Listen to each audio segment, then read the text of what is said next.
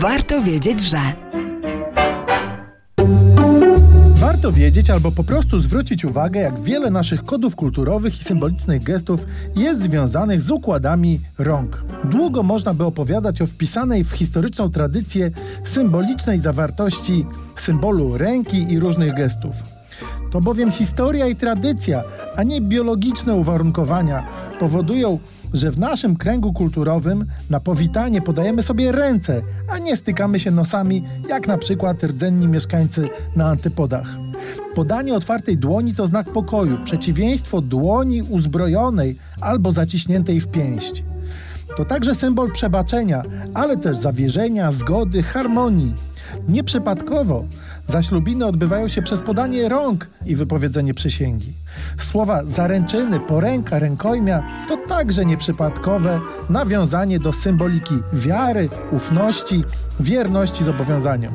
Od wieków ręka była i jest też symbolem opatrzności, boskiej obecności, błogosławieństwa.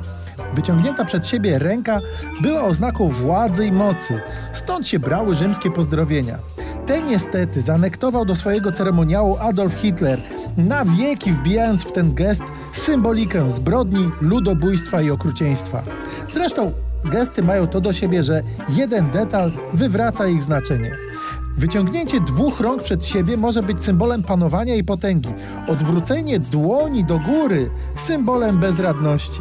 Wzniesienie całych rąk ku górze symbolem modlitwy i oddania a założenie rąk bezczynności.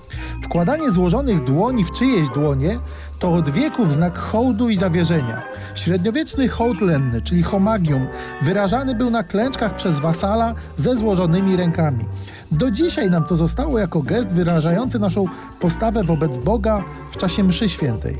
W Ziemi Świętej łatwo spotkać się z amuletem, hamsą, ozdobną otwartą dłonią, chroniącą przed złym okiem, które sprowadza nieszczęścia. Arabowie nazywają to ręką Fatimy, czyli córki Mahometa. Żydzi ręką Miriam, czyli siostry Mojżesza. Można tak kontynuować, ale najważniejsze, żeby nasz los był po prostu w dobrych rękach.